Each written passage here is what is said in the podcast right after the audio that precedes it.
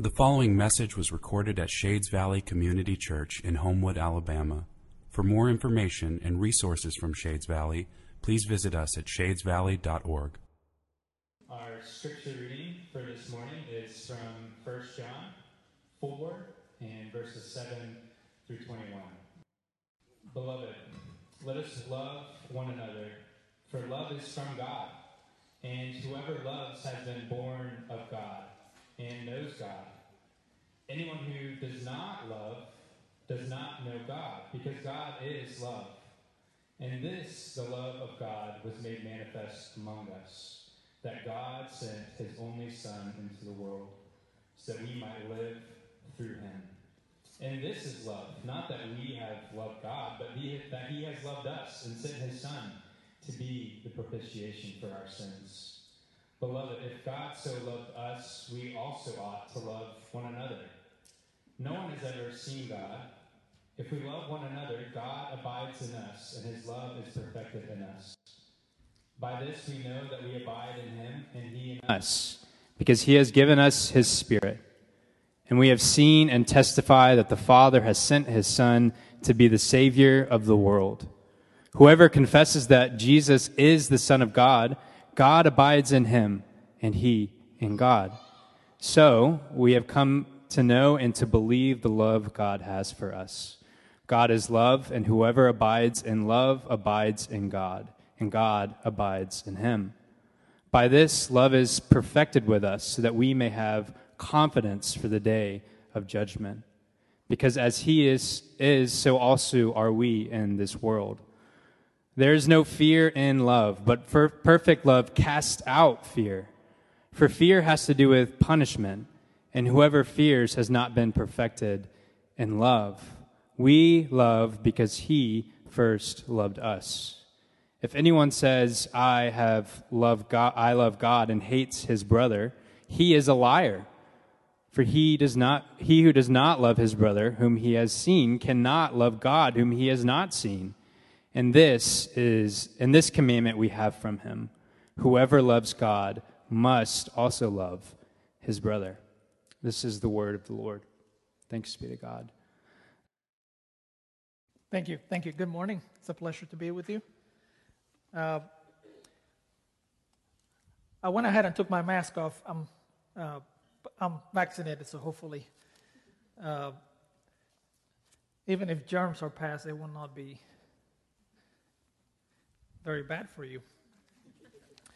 It's a pleasure to be here. I've heard about your church um, often, and uh, it's also good to see some familiar faces, some some, some new faces.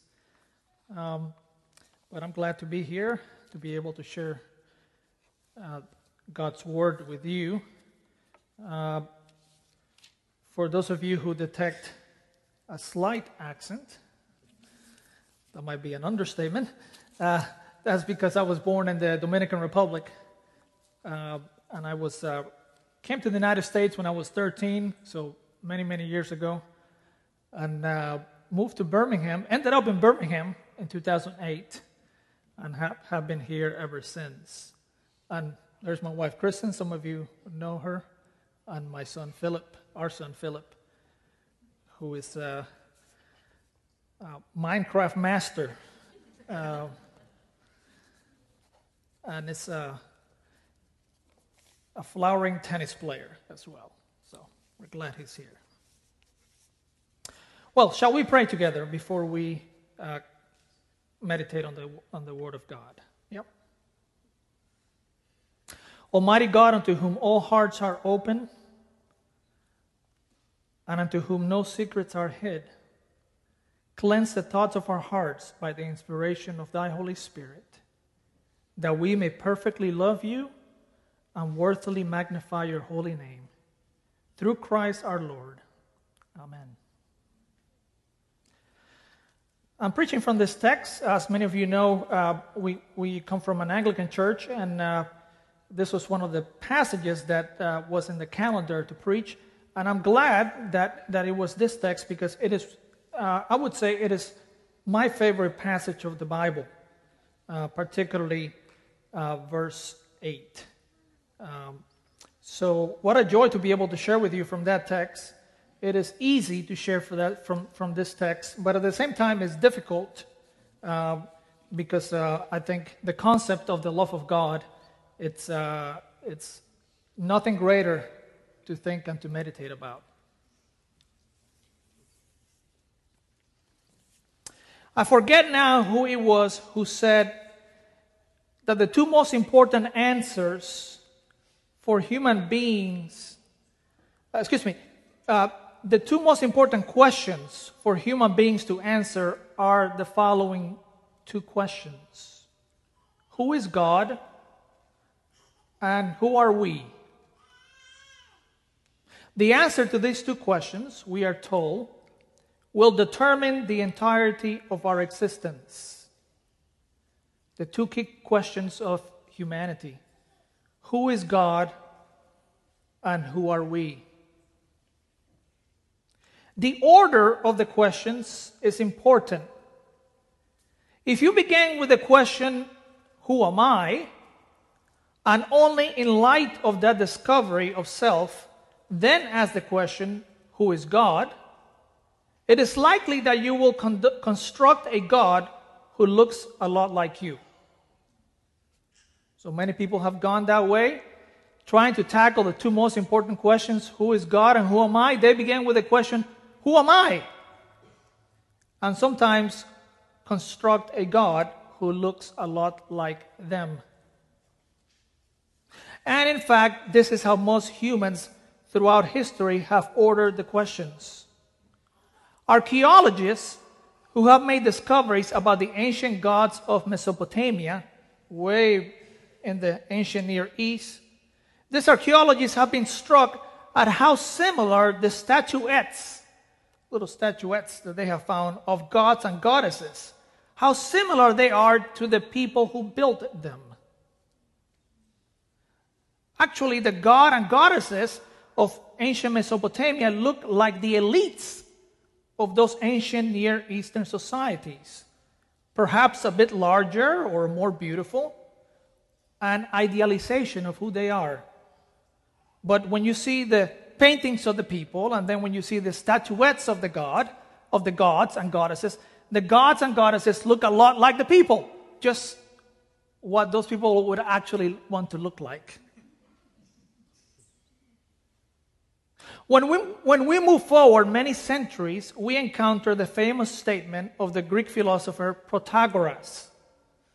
We remember the words of Protagoras, right? Man is the measure of all things.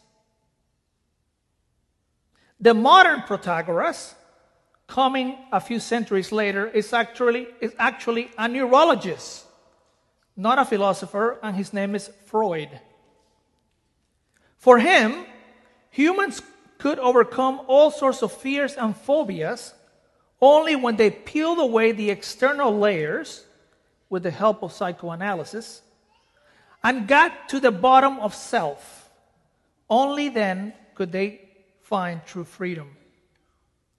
So I'm suggesting that the idea that who we are has been placed as the most important question is something that has been the case throughout history whether you go to the very ancient gods of the Near East, to the uh, transformative culture of the Greeks that began to say that humanity is the measure of all things, to the modern time, psychoanalysis, when Freud said that to know who you are, you can't look at the surface of who you are, you have to peel the layers. And when you peel those layers by talking to a psychiatrist or to a, or to a psychologist, you finally get to the bottom of who you are. And when you get to the bottom of who you are, then you find wellness and freedom. The concept that the most important answer in life is to the question, Who am I? actually dominates our contemporary world. Whether that be in the form of abstract art, novels, the theater, or self help books. Everywhere you look in our culture, this is the question that is trying to be answered. Who am I? You find it in movies, you find it in books, everywhere. In fact, one of the most viewed TV shows of the last few years deals with just this question. The show is called Westworld. Westworld is a park that costs thousands of dollars to visit. Those who go to the park are transported to the world of the Wild West, the most American of genres, and the only original American genre, the Wild West. Europeans cannot say that that's original. That's original to us Americans, the Wild West. So if you go to the park, the West World, you are transported to the Wild, Wild West.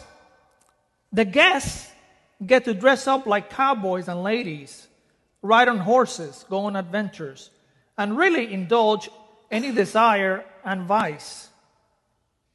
The Westworld Park is full of hosts, humans who live in the park to make the adventures of the guests possible.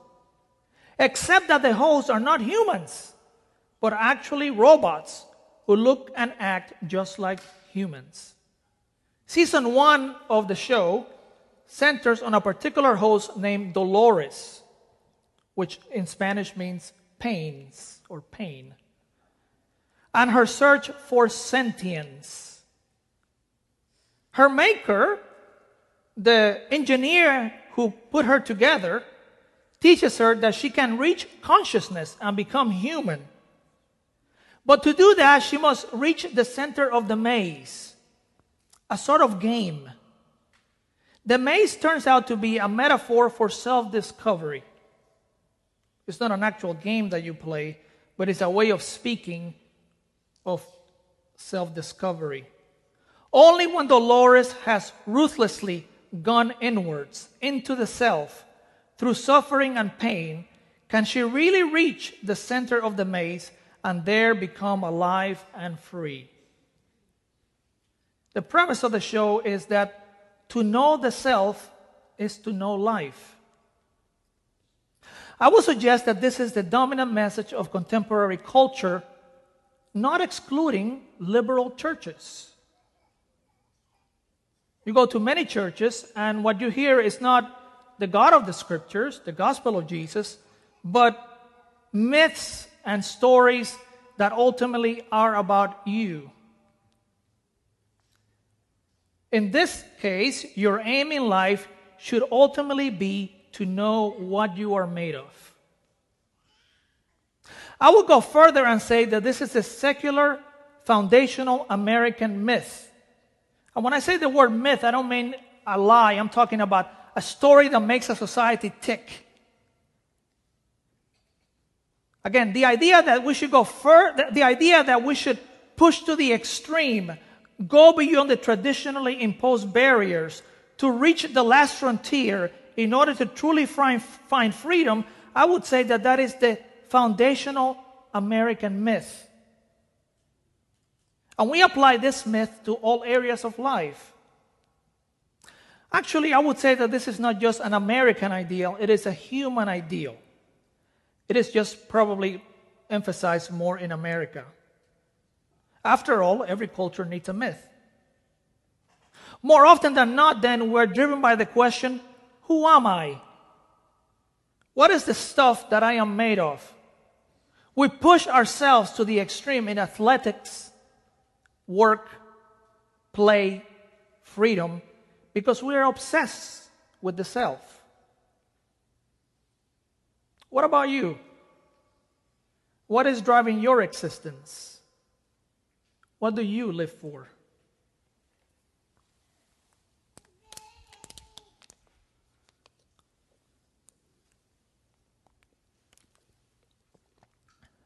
Now, I want to make clear that getting to know ourselves is not, as such, an evil thing. You may have concluded that from my initial comments, but that's not what I'm saying. Getting to know ourselves is not an evil thing. God made us beautifully complex beings. Self contemplation, when ordered properly, can be healthy. We look at ourselves in the mirror every day. Or I hope we do. Curiosity about the self can lead to worthwhile discoveries. The problem is in the question of priority and ordering, or we might say ultimate goal. Consider the way that the great theologian John Calvin begins his great Institutes of the Christian Religion. He's a, very famous theologian who uh, has shaped a lot of Protestant theology, what you and I believe. He says the following quote, Nearly all the wisdom we possess, that is to say, true and sound wisdom, consists of two parts knowledge of God and of ourselves. But while joined by many bonds, which one precedes and brings forth the other is not easy to discern.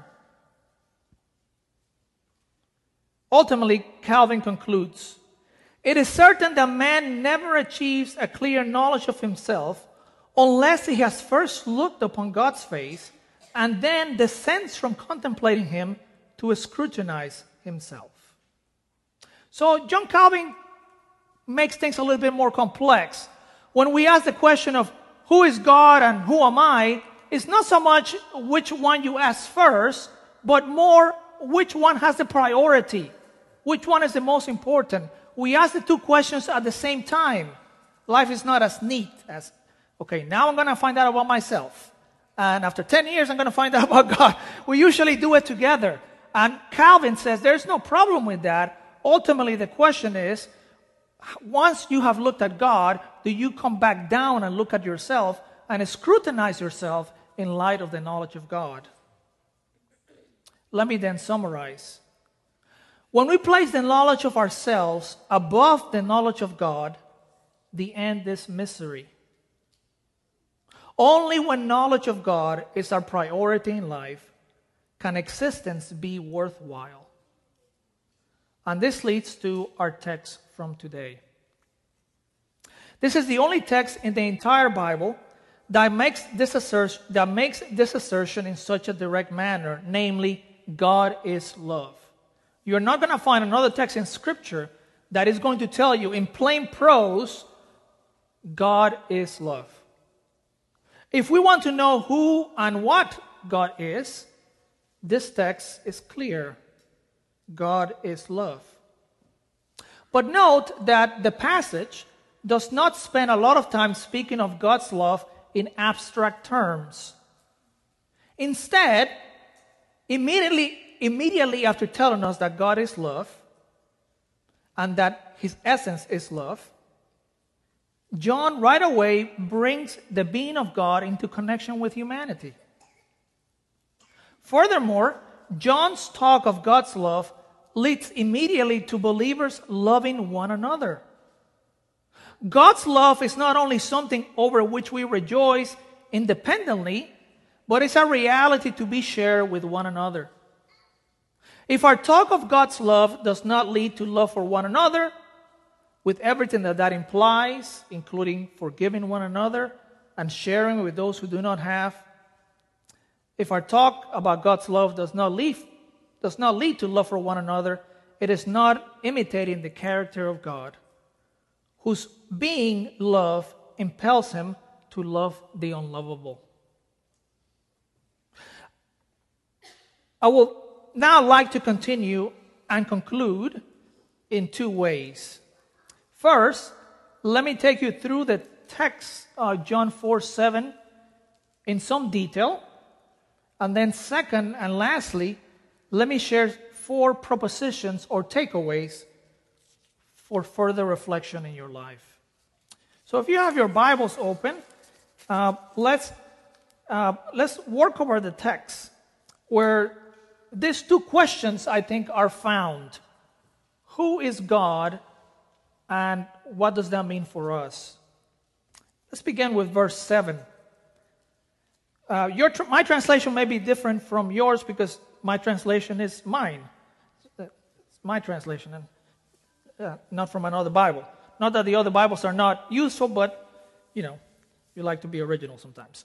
But in any case, uh, verse 7 begins in the following way Beloved, let us love one another because love is from God, and everyone who loves has been born of God and knows God. So note how John begins with that command. He includes himself in that command when he says, Beloved, let us together, let us love one another. Well, why should we love one another? The reason is anchored in who God is and where love comes from. We should love one another, he tells us in verse 7, because God is, because, excuse me, because love is from God. That is to say, the source of love is none other than God himself. And he continues, everyone who loves has been born of God. And furthermore, the person who loves knows God. Now, in verse 8, he's going to flip that proposition and put it in a negative way. Whoever does not love does not know God. Why? Because God is love. In this, the love of God has been made manifest among us. That God sent his only begotten Son to the world that we might have life through him. So, John begins by commanding us to love one another. He gives us the reason why we should love one another. It's not that it is the expedient, expedient thing to do or the cool thing to do, it is that it is the God thing to do. We should love one another because love comes from God. And if you say that you're a Christian, you have been born from God. Do you remember Nicodemus? You must be born again, Jesus told Nicodemus. And so, if God is love and you are born of God, then it follows that you too will love your neighbor as yourself. And then he puts it in a negative way. But if you don't love, if you, excuse me, but if you don't love, you don't know God because God is love. What an amazing statement. What a beautiful statement. It's the statement that keeps me going every day of my life. I would not be here if this verse of the Bible were not present. Let's keep going. Again, as I said earlier, John does not state in the abstract and give you a philosophical idea of God's being love. Rather, he tells you the action, how God shows that he is love. And this is love, that he sent his only begotten Son to the world that we might have life through him. Verse 10 clarifies that even further. In this is love, not that we have loved God, but that He Himself has loved us and sent His Son to be a propitiation for our sins. And here is the takeaway Beloved, if God has loved us this way, we too ought to love one another. So, do you see the relationship here? The being of God, the nature of God, His being love, has repercussions for who we are as Christians, for who we are as church. If we say that we know Him, if we say that we are children of God, then we must imitate who God is. We must also uh, imitate His character because He has planted His character in us through His Holy Spirit when we became believers. And so, not to love is a contradiction of saying that we are Christians. And so, John brings together the two questions Who is God? God is love. And who are we? We are the ones who order our lives by loving God and loving neighbor. We'll come back to that shortly. now, verse 12 is a very interesting text. It repeats one of the thoughts that you find in many passages of the Old Testament. It says, No one has ever seen God. Right? Now you say, wait a minute, what about those passages, for example, in the book of Exodus, when we are told that Moses saw God? Well, he didn't see God in his true essence. He only saw, as it were, the uh, mediated nature of God. No one has ever seen God, yet excuse me, John concludes us if we love one another, God remains in us and God's love is perfected in us. So this is really cool, actually. He's saying, even though no one is able to see God directly, yet when we love one another, God's love is made concrete and is visible amongst each other when we love one another. So the invisible becomes visible in the way that we act towards one another. So the question is do we want to see God in our churches? The question is then let us love one another and we will see God. Verse 13 continues In this we know that we remain in Him and He in us. Now you might think that at this point He's going to say, Because we love one another. But notice the change. He throws a curveball at us. He says, In this we know that we remain in him and he in us. That he has given us the Holy Spirit. Say, well, this is strange. The whole passage he has been saying, uh, here's how we know that we know him. Uh, because we love him and we love one another. But here he says, here's how we know that we are remaining in him, the Holy Spirit. Say, wait a minute, what does the Holy Spirit have to do with everything that has been said? Well, I would say two things. Number one, I would say that this passage is a Trinitarian passage. Already in the previous verses, we heard about the Father. Then we hear about the Son who is sent to the world. And now we hear about the Holy Spirit who is given to us. See, the God of the Bible will make the, the, the difference between the Christian God, the God of the Bible, and all the other gods is that the Christian God is Father, Son, and Holy Spirit. That is what makes us Christians. That we say that God eternally exists in three persons the Father, the Son, and the Holy Spirit. If you don't believe that, then your belief is not a Christian belief. But why mention the Holy Spirit here? I think the reason is the following it is only the Holy Spirit who empowers us to love one another. It is only the Holy Spirit who empowers us to love one another. We have this tall, difficult command imitate the character of God who himself is love. Love one another. And you say, I don't know how to do that. I don't know how to do that when I have been offended by someone. And sometimes it is more difficult to forgive those who are very close to us who offend us. I don't know what it means to love God when I have to deal with people who are completely different from me. I don't know how to love like God when I have to sacrifice and give all I have. I've always been about myself. I cannot do it. The good news is this that when you become a Christian, God gives you His Holy Spirit. And His Holy Spirit enables you, empowers you to do what you cannot do for yourself. He empowers you to love even the unlovable. So I think that's why he brings the person of the Holy Spirit into this discourse here, because otherwise it would be impossible to obey the command. And then finally, he talks about uh, loving God, loving neighbor, and final judgment. In verse 16, he tells us, And we have known and believed the love which God has for us. God is love. He repeats it again.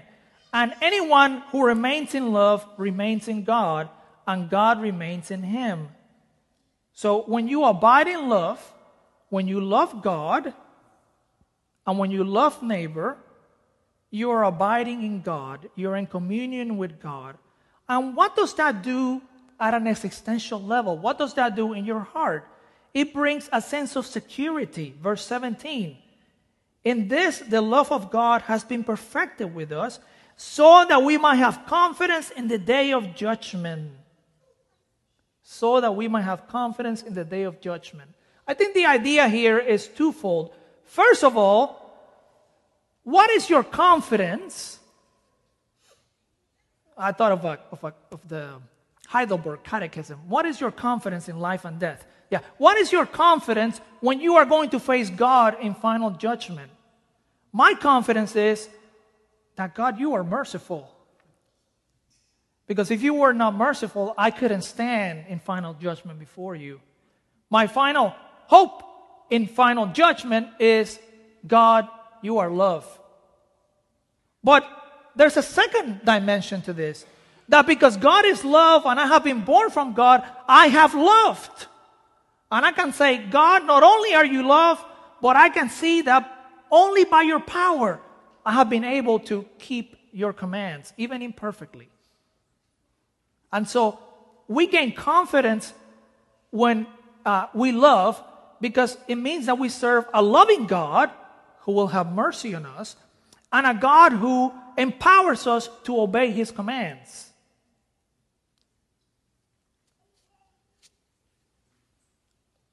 Who is God and who we are, then, are the two key questions for us to answer.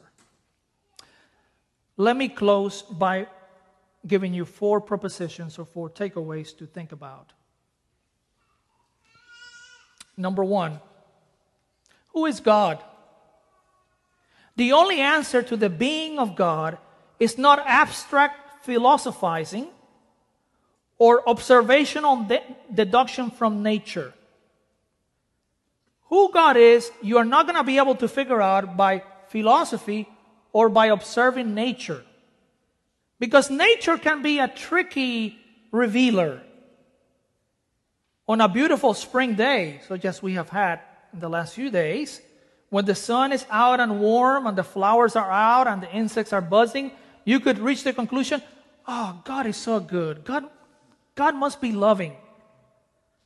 But on a stormy, dark day with tornadoes coming your way and destroying your neighborhood and your city, then you could reach the conclusion mm, God is not good. good, God is bad. And in fact, that's how the ancient people used to think uh, who did not have the Bible, who did not have God's revelation. They made a God for fertility, and they made a goddess for war, and then a God for storms, and so on. They wanted to make sure that all the boxes were checked. The only place where we know who God is is in Holy Scripture. God's revelation, God's only trustworthy revelation of Himself, is found in the Bible, in Holy Scripture. Nature can help you see who God is, but only after you have looked at Scripture. And what is the answer? Who is the God of the Bible? I've already said that. The answer as to who God is is that He is Father, Son, and Holy Spirit who loves us. He is Father, Son, and Holy Spirit who loves us.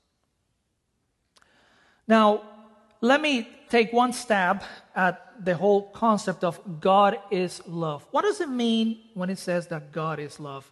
I cannot leave this place without trying to explain that. It, it, uh, it would be an incomplete job. What does it mean that God is love? Here's what it does not mean, and please, I want you to hear me carefully on this. It doesn't mean that out there in the universe, the idea of love is floating around somewhere, and that God reaches out and gets that idea of love and makes it his own and then shares it with you. That's not what it means when he says that God is love. That would be Greek thought. That would be dualism and Platonism, basically saying that there are two powers. Here is God, and here are things like mercy and goodness and love, and those things exist independent of God. And God just gets a hold of those things and makes it his own. That's not what it means when we say that God is love. When we say, when the Bible says that God is love, it means that God is love. He himself is love. Love is not a thing out there. Love is God acting as Father, Son, and Holy Spirit in redemption. Now, you cannot twist that around and say that love is God. That would be a mistake. But I do want you to understand how important it is uh, to view God's love as his essence, as who he is. Love is not something that someone else invented. God is love. Okay. Takeaway number two the love of God is revealed in his relationship to the world that he created and the world that he's redeeming. The love of God is revealed in his relationship to the world he created and is redeeming. John does not speak of God's love in the abstract, but in the concrete of the sending of the Son to save us from the wrath and judgment that our sins deserve. There is no other God. As one theologian put it, what God is as God, the divine individuality and characteristics, the essence of God, is something which we shall encounter either at the place where God deals with us as Lord and Savior or not at all. End of quote. The God who you meet, who sends his Son Jesus Christ, is the one true God. There is no hidden God behind that God. You see, it's not like this.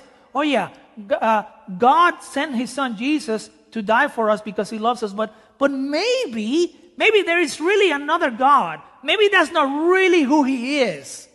No, who he is is the one who sent his son to die for our sins. There is no other God besides that. That's your God. Third takeaway Who are we well, we are those whose goal it is to love one another because God has loved us and commands us to love Him by loving others. That's a little long. Let me repeat it. Who are we? We are those whose goal it is to love one another because God has loved us and commands us to love Him by loving others. Who we are begins with whose we are. Who we are begins with whose we are. Do not seek your identity apart from God. At the end, it will only lead to a dead end and to misery. Abundant life is only experienced when our priorities are ordered properly. And that is when we put God first in our lives to conclude your fourth proposition or fourth takeaway. The life of God, the life of love, is a life of community. Otherwise, it does not exist. It is in this community that we experience the love of God in the church. You will not experience the love of God when you live for yourself when you lock yourself up. The love of God is only experienced in the Christian, in the concreteness of the Christian community. Sometimes the best apologetic and assurance of our faith is simply being part of the people of God. Sometimes when our faith is dragging and when we're full of doubts, we get involved with the people of God and the love of God comes to us through those people. And our hearts are assured that yes, God is there and He is the loving God. It is in this communal life, this communal life of love, that we experience the Holy Spirit and therefore the love of God. Let's pray together.